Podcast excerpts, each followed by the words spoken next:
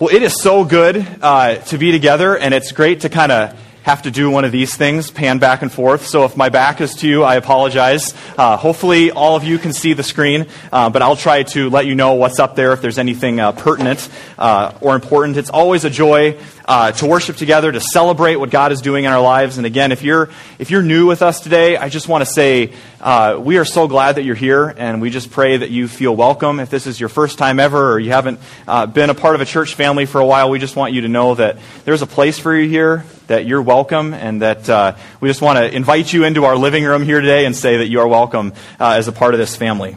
Uh, you may have noticed that things are set up a little bit differently today. Some of you are sitting in a little different places uh, than you're normally used to. Um, there's no aisles. Is that throwing anybody off that there's no aisles? Are we okay with that? Are we okay? You kind of have to wander through. It's kind of like a maze. It's kind of fun that way. Um, if you have been around here for a while, uh, you'll know that you know we feel a little bit reorganized uh, this morning. We're calling these kind of our chair pods. So this is kind of we're podcasting. That's how we're doing this here. Um, but we're excited about this new way of spending our time here together. Uh, it's a very, I guess, a unique way, a, a model for how we want to function as a church. For us, this isn't just a seating arrangement. It's a picture of who we are. We've talked about this before that, that we desire to be a church of small groups, not a church with small groups, that we are doing life together during the week, that what we do here on Sunday morning is just one aspect of life together that we're talking about. And that's our theme this year. At Hope, we're talking about community. What does community look like? What does it look like to be in relationship together as the church? Not to just come and be a spectator and sit on the sidelines, but what does it look like to be in community? And so that's kind of the big picture reason of why the chairs are going to be set up uh, this way during these weeks of Lent. Today is the first Sunday of Lent, and for those of you that may not be familiar with what that looks like, um, the church year is set up in a way that in the 40 days leading up to Easter, we reflect we tend to turn inside of ourselves to prepare ourselves for Christ's resurrection, for his, his death and resurrection, which is coming on Good Friday and Easter. This past Wednesday was Ash Wednesday, and now during these six weeks of worship, we celebrate Lent. And as you uh, you'll discover in, in a bit, um, as we tackle this idea of, of year of community, um, in a little bit, you're going to have the opportunity to uh, discuss with each other and uh, to interact a little bit during the message. So, this is not a one way dialogue uh, today, that you're going to be a part of the message uh, today. And so, if, if this seems a bit scary for you, if you walked in this morning, you're like, uh, I'm used to the pews. I want to face straight forward. I, I, don't want to look at anybody when I'm worshiping. That's okay. That's okay. There's no pressure uh, to share. There's no pressure to share anything you don't want to share. Um, we just ask that you hang out and, and listen and be, and be, a part of the group. I don't think that anyone bites. I'm pretty sure that no one bites, so I think we're going to be okay.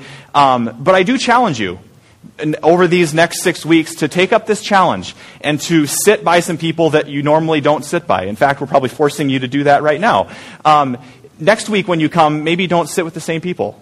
Mix it up a little bit. Get to know some people, uh, but also spread out a little bit. And, um, and uh, as, we, as we continue to grow wide as a community, as you notice the gym's filling up a little bit more here, it's important that we not only grow wide, that we go deep. Right?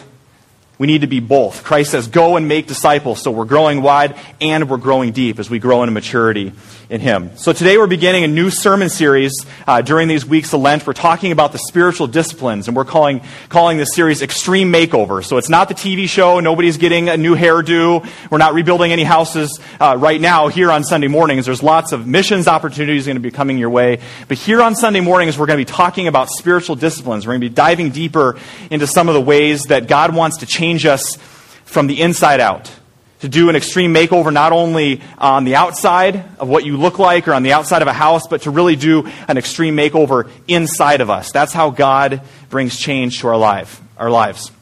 And it's during Lent, of course, as you know, that some of you that are kind of familiar with the church year, it's during Lent that people like to give a lot of things up right? That's kind of a tradition that Christ gave his life up for us, and so we give up things for him. Now, I'm not against this. I think, I think it's a really important thing. I think a lot of people take it very seriously, and it's very helpful. But some of the things I've heard people giving up this year um, um, Diet Pepsi, it's rough. Um, chocolate, some of you, that's pretty difficult, uh, giving up chocolate. Um, television, wow, that's a tough one, huh? Give that a shot if you haven't tried that ever, not just during Lent. You can do without it. Um, Facebook, ooh, Is that going to hurt anyone? Facebook? Some people are giving up Facebook. Um, uh, what else? Um, I know what I've given up. I've given up on the Iowa Hawkeyes basketball team uh, a long time ago. Iowa State fans are cheering. There you go. So we give up lots of these things, and for some people, they're really powerful. And for some people, they take it very seriously during Lent, and it's a powerful experience of opening up our hand and saying, God, nothing that we have is ours, right? It's on loan from you, and we just want to declutter our lives and let go of some of those things that we don't need.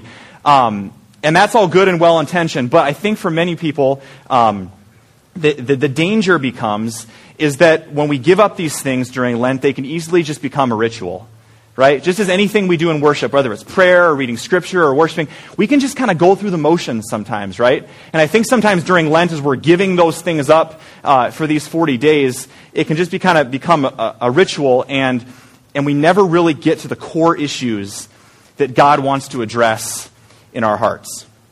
And so, um, when I was thinking about this and, and, thinking about the way that, that I've done this personally sometimes, when I have something that I know that God wants to get at in my life, uh, whether it's my anger, whether it's my pride, whether it's a, a, sin that I, that I haven't repented of yet, and I know that God really wants to get to that. He wants to heal me, He wants to set me free. What I like to do is to, to just get really busy. Because then I don't have to deal with it, right? And for some of you, maybe whatever you're giving up for Lent is that thing that's kind of covering it up. You know there's something deeper inside, right? But what we do is sometimes we use these things we give up for Lent as band aids. Right? We just kind of slap it on top. And so if you're doing that, I want to encourage you to do that this Lent, but I want to encourage you to not use it as a band aid. Instead, what I want to challenge us to do as, as a community over the next six weeks is to ask God this God, during these next 40 days, how do you want to break into my life? God, have your way in me. Essentially, we're, we're giving God permission. God, I, I am yours. Do whatever you want to do in me. That's what an extreme makeover looks like. It's that idea of saying, God, I, I want whatever you have for me. And instead of just putting the band aid on that's going to get ripped off or fall off, God, I really want you to address what it is that you really need to get a hold of in my life. Because after all, God's not interested in just fixing your bad habits, right? Maybe you've been told that before that Christianity is just the main purpose of Christianity is to make you into a nice person, just to make you a moral person. And I don't know about you, but that doesn't get me excited at all, right? I don't want to be a part of that. I mean, I, I can go to a club and, and they can teach me how to be a nice person. Jesus isn't just interested in making in fixing your habits and making you into a better person. Jesus is, is in, interested in making you into a very different kind of person. Changing your heart from the inside out. That's what he is after. Following Jesus is this growing experience. Where, where when we come to faith, we don't just stand still in our faith. We're constantly moving. We're constantly growing. It's a, it's a constant process of, of giving up the old so we can take on the new. And so maybe as we're talking about these things, maybe some of you are sitting and saying, man, you know what? That's me today. Maybe some of you are just kind of beginning that journey of faith. You're kind of exploring what that looks like. Or maybe some of you have been on the journey for a while. You've been coming to worship, but, but you've been to plenty of churches before, but you've just kind of seemed to hit this plateau. Right? In your spiritual life, do you ever feel like you have kind of peaks and valleys where you sometimes you feel close to God and sometimes you don't? Maybe some of you are saying today, you know, I'm just kind of on this plateau. I want God to, God to do something new in me uh, during Lent because there's nothing really life giving about my faith anymore, right? There's no joy in it. God says, he, God commands us to have joy. So why is there not joy in my life? I mean, after all, Jesus says to us, John chapter 10, verse 10, one of my favorite verses, I have come that you might have life and have it to the full. And some of you are saying, I don't feel that. Where is that abundant life? I, am not feeling that. So, so the question on the table for us today as we go through these next six weeks is how do we experience the life of Jesus in a real practical way on an everyday basis? What does it look like on Monday? Right? When you just really don't want to get out of bed and your alarm's going off and it's cold outside and you'd rather just stay inside. What does Jesus have to do with real life? Right? Well, enter the spiritual disciplines. Spiritual disciplines our soul training, as some people would call it. Some of them that we'll be talking about the next several weeks, some of you may be familiar with them, right? Reading Scripture, prayer, confession. But some of them that we're going to be talking about, you may not know that they're even a spiritual discipline. They're, they may be very unfamiliar to you. Things like taking a Sabbath, things like celebrating, things like sleeping. Imagine that. Things like resting, slowing down, those sorts of things. We're going to be talking about those things, these spiritual disciplines that essentially are things that we do that give God space in our lives. It is not about us. Spiritual disciplines are all about what God wants to do in and through us. And so, right off the bat, as we start Lent, I want you to hear this. This is not going to be a sermon series about the seven steps to a happier life. Okay? My teeth just aren't that white and I can't smile that much and talk to you like that. This is not seven steps to a happier life. This is not the 10 things that you can do to be a better Christian. I'm not going to load you with lists and lists and lists of things that you need to do to be a better person. God wants to change us from the inside out, but it doesn't come through legalism and lists. That's not what we're talking about. Instead, Jesus is saying to us, in a world of quick fixes, superficial relationships, and the pressure to always perform. He says, My offer to you today is life.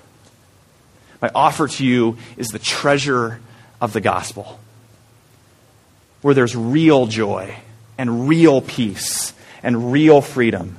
And Jesus says, I want to help you experience that on an everyday basis, and that's what the spiritual disciplines are all about. Okay, first let's back up the truck here a second. Okay, John, that's all great. That's awesome. But for many of us, we probably hear the phrase spiritual disciplines and just kind of this heaviness comes over you, right? Does anybody feel that? Just when you hear that, just be honest. Yeah, when you hear spiritual disciplines, it's like, oh, right? It's just like this burden. Like, why is that? And so I want to think about that a little bit this morning, this heaviness. And for, for many of us, thinking about spiritual disciplines is probably just about as fun as shoveling your driveway, right? Maybe for the third or fourth time a day, you know, recently. And, and it sounds just about as much as fun as that. It's boring, it's tiring, it's a waste of time, there's really no real point to it. Um, or maybe for you, it's not so much that, it's you've been down this road before. Oh, I've heard plenty of sermons on spiritual disciplines. I've been told I need to pray more. I've been told I need to read my Bible more. All these things. But somehow, when you started off in those disciplines, they just kind of got lost in the busyness and the hecticness and the stress of life. They're usually the first things to go because our life gets so full of so many other things. That, that joy that we once had in following Christ, eh, it's more so of a duty now. So, how does that happen? What happens? And so, instead of me telling you that, you're going to discuss that. So, if you can, in your pods, one person underneath the middle chair has a little sheet that looks a little something like that. It's got the Life Together logo. And uh, who's ever sitting there uh, gets to ask the question. There's no leaders in the group, uh, but if those of you on the ends of your chairs would just kind of turn them in, and you can ask question number one What does it look like in your life when you hear the word spiritual disciplines? What does that look like for you. And there's a list of different options there. Maybe it's that, maybe it's not. So I want you to work through and take about the next three or four minutes as a group um, and uh, share a little bit about what you think of when you hear spiritual discipline. All right, we're going to keep trucking just for the sake of time here, but uh, feel free to touch base with these people afterwards if you want to continue those conversations. Um, if you're in those groups, if you just want to turn your chair uh, back now, um, towards the front. Um, so, as you talked about in your groups, as you may have discovered, when we're honest, it's very easy for a lot of us to have this skewed perspective about what spiritual disciplines are, right? Maybe some of those things that were listed on the sheet. And so I thought, you know, before we can move forward in this Lenten journey and talking about all these spiritual disciplines that we should do, right? We probably need to bust some of these myths about what spiritual disciplines are not. Has anyone watched Mythbusters? Anyone ever heard of that show? We're going to do some myth busting today, okay? We're going to bust some myths. So, the first myth I think that there is about spiritual disciplines is this. Spiritual disciplines are just Christian duties that we perform because we think we should. Right? That, you hear a lot of people talking like that, right? Oh, I should read my Bible today. I should pray, right? It's kind of that heaviness, that burden we were talking about, because maybe the church has told us to, or because our parents have told us to. Uh, but the danger is, when we treat spiritual disciplines like that, our hearts never engage, right? It's more of even just an intellectual experience, something we do to maybe just check off the list, right? But our hearts never get involved, and so it moves from, it moves from delight in God to a duty for God. And God says, I want to move, I want to move that back. I want to move it from duty to delight. Think about it this way. So, one of the things that I like to do uh, in my relationship with my wife is get her flowers. So, once in a while I do this. Not all the time, but once in a while. And so, imagine I come home one day and she's had a really rough day, and I come home with this giant bouquet of flowers. And, and I say, Honey, I am so glad to be your husband. Here, I got you these flowers. And she goes, Oh, John, that's so sweet of you. You shouldn't have. I love you so much too. I mean, that's how it always goes down, right? So she's just so overwhelmed by this, and we're just so in love. And she said, Oh, you shouldn't have. Thank you so much. Uh, you really shouldn't have. And then I respond with, Well, I felt like I should. Uh, I thought it was the right thing to do. Um, I, I, heard about, uh, I heard about some other husbands that were doing that, and I, I thought it might be the right thing to do. No, her heart just goes, oh, right? That's not what she wants to hear, right? What she wants to hear is because I wanted to, because I delight in her, because I love doing it, not because it's an obligation, but simply because I have joy in the relationship. I want to make her happy. I want to bring her joy. I want to make her feel loved. And the same is true with God. Let's read this together, what Jesus says about this in John chapter 15. Let's read this together. If you obey my commands, you will remain in my love, just as I have obeyed my Father's commands and remain in his love. I have told you this so that my joy may be complete in you and that your joy may be complete. Talks a lot about joy, huh? He's pretty serious about this. God's not looking for a superficial relationship with you, He wants the real deal. In fact, one of the groups that Jesus gets the most angry with during his time on earth, the Pharisees, were those people that just kind of went through the motions, right? They knew all the duties that they should perform, right? They knew all of it, but it never really got to their heart. Jesus says of them in the Gospel of Matthew, These people honor me with their lips, but their hearts are far from me. And again in John chapter 5, Jesus says this directly to the Pharisees, the, the religious leaders of the day, the people that have all these lists of the things that we should do to be a good, law abiding person. Jesus says this You diligently st- study the scriptures because you think that by them you possess eternal life. But these are the scriptures that testify about me. Yet you refuse to come to me to have life. And I wonder if Jesus is saying that to you this morning. It's not just about getting through your daily Bible time. It's not about just getting through your prayers at mealtime or at night.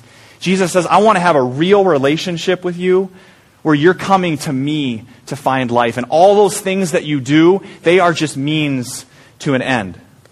So we know that Jesus is obviously after some, something much more than just disciplines and, and empty duties. So that's myth number one. Busted. Myth, myth number two. Let's move on to myth number two. And this is even more damaging at times, I think, for our relationships with God. It's kind of a combination of a few of those choices that were on your sheets. Spiritual disciplines are a way to earn God's love or simply ways of trying to be a better person. Right? We don't talk about that as much, but you hear, people, you hear it in people's thoughts. You hear it in the way that they talk about God. I'm just not good enough right? I'm just not cutting it. God must be disappointed with me, right? I haven't been to church in a while. God must not love me anymore, right?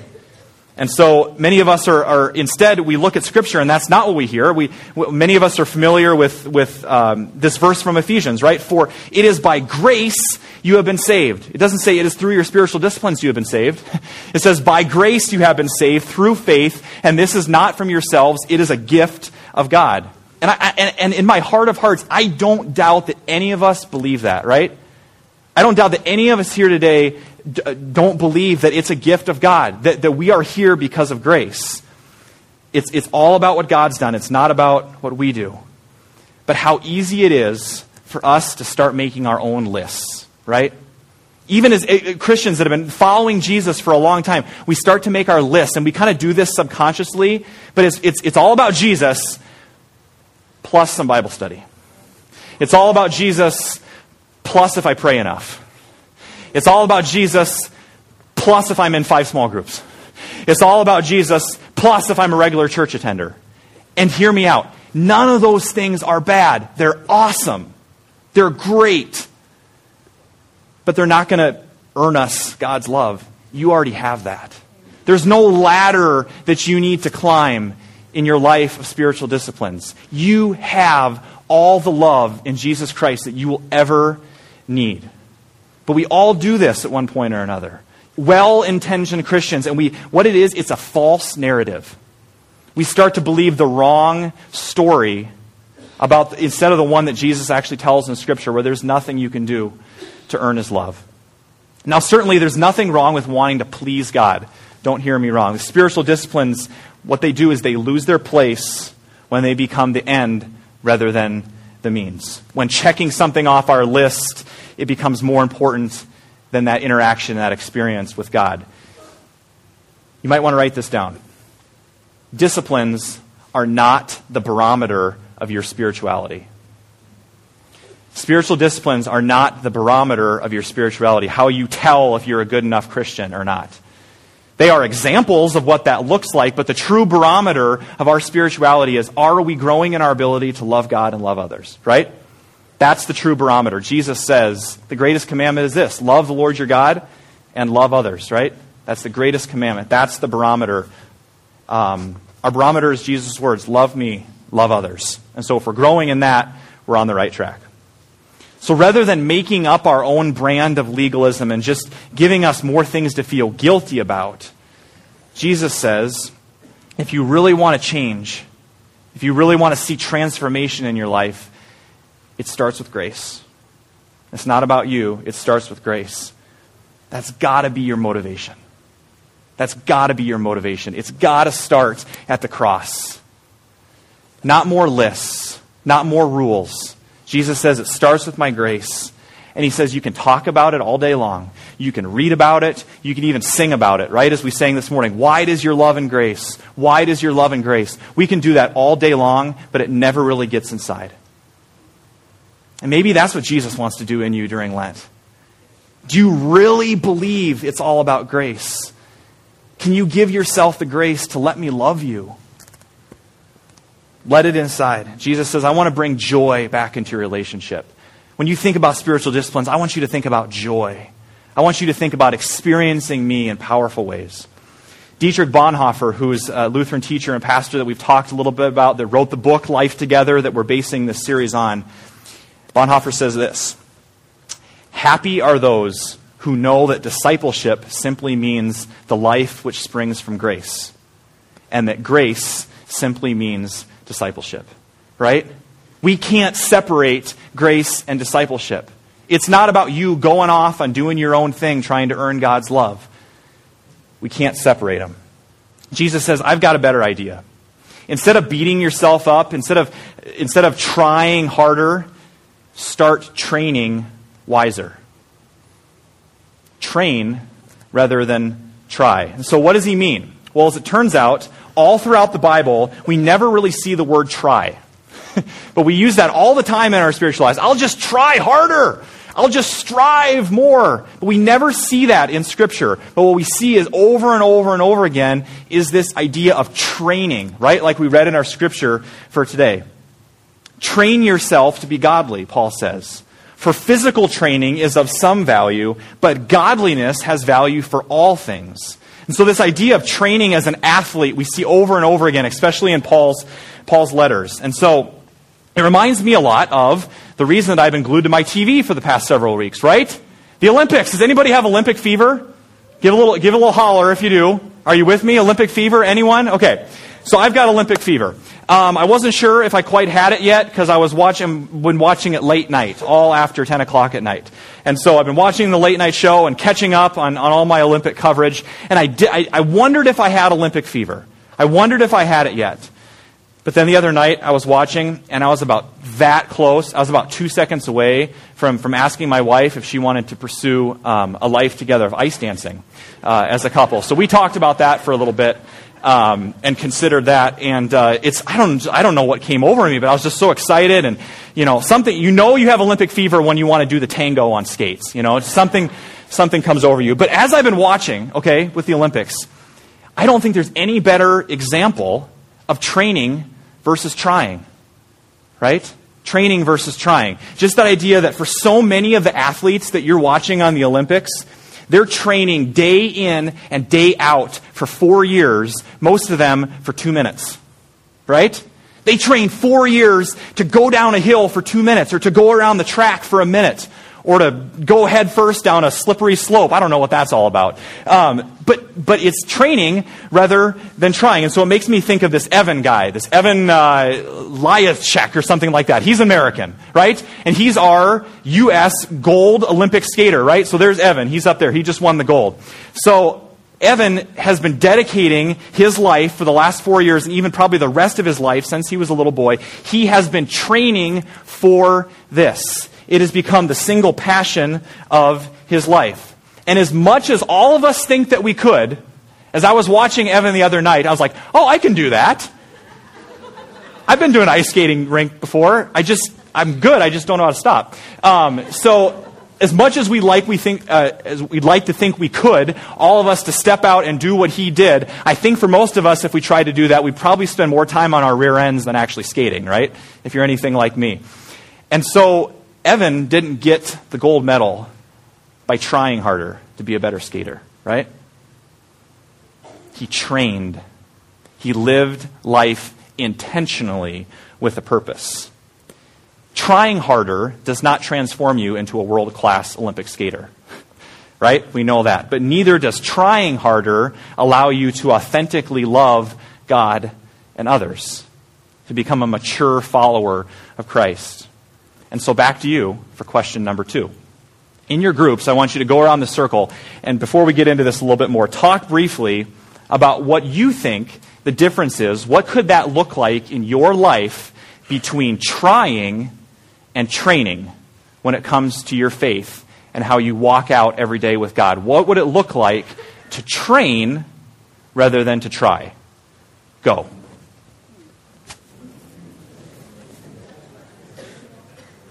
All right, if you kind of want to circle your chairs back. As you come back, I want to I want to read you a quick definition of spiritual training that might kind of set the stage for us as we go into Lent and we continue these conversations. I encourage you to continue the conversations. And this may help you organize some of those thoughts that you've just been talking about in your groups. Um, John Ortberg writes this, and this is in a, a book called The Life You've Always Wanted that some of you are, are reading in your small groups right now. He says this Spiritual, spiritual disciplines, or spiritual training, in other words, is any activity that can help me gain power to live the life the way Jesus taught and modeled it. Right? One of the best analogies that anyone ever gave me about this, about what training looks like, about spiritual disciplines, is that if you're in a sailboat, you're going to accomplish nothing without the wind. Right? You can sit in a sailboat all day long, but if you never put up your sails, you're not going to go anywhere, right? Is it the sails that are doing the work, or is it the power of the wind that's doing the work? Which one is it? It's the power of the wind. That's right. It's all about the wind, right? We simply make ourselves available. We put up our sails to allow the wind of the Holy Spirit to move us and change us and shape us, right? So that's an easy way of thinking about training rather than trying. It's not about, come on, wind, come on, wind, come on. It's already moving. It's already moving. God's already on the move, and we just put up our sails and allow God to work through us. So, in other words, if we're called to train in godliness, we probably need a really good trainer, don't we? and we have the best trainer in the world. Some of you really like the show The Biggest Loser, right? Where they're, where they're training and they're losing weight. They have some really active trainers on there that really get up in their face. We have a better trainer. We have the best trainer that ever lived. And his name is Jesus. And he was a great leader. And not only was he a great leader because he told us how to live life, he modeled it for us. That's why we're called disciples, followers. We have somebody that we can model our life after. And so, in a unique way, all these disciplines that we're going to be talking about over the next several weeks, I was thinking about this, and in a way, it's kind of like we're just walking beside Jesus on those dusty roads of Galilee. Right? Spiritual disciplines are not you isolated, alone.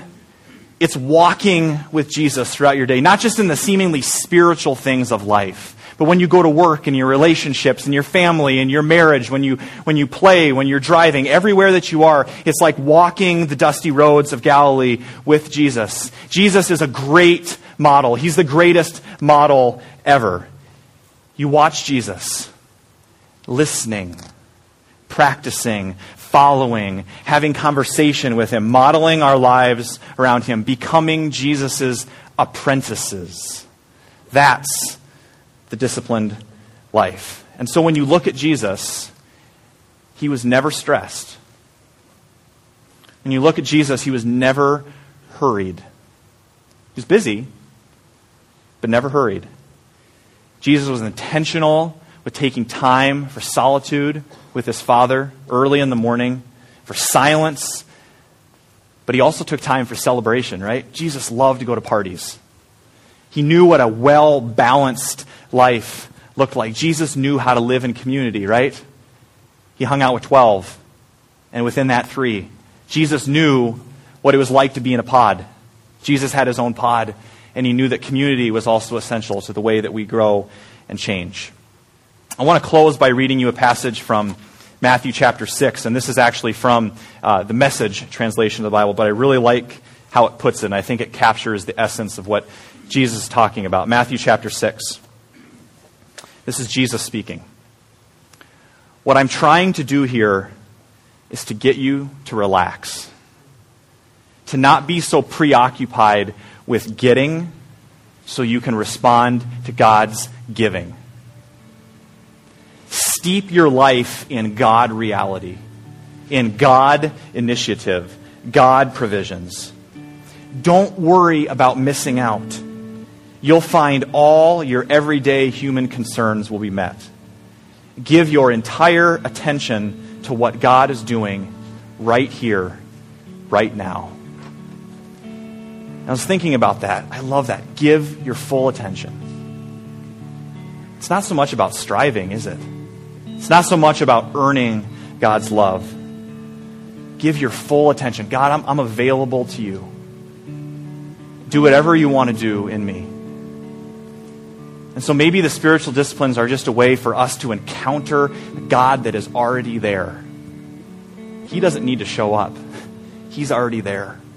The question is are we aware of Him? Are we aware of Him? The God that is always with us, everywhere. And so, my challenge to you this week as we enter into Lent is to take some time to slow down and to listen and ask this question God, what are you after in my life?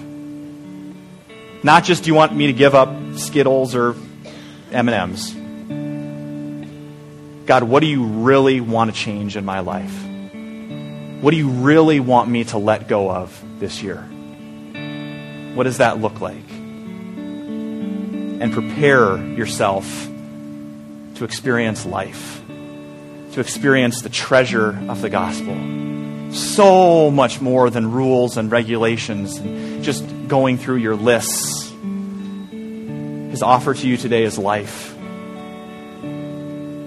Use the spiritual disciplines not as something to just get through, use them to find Jesus.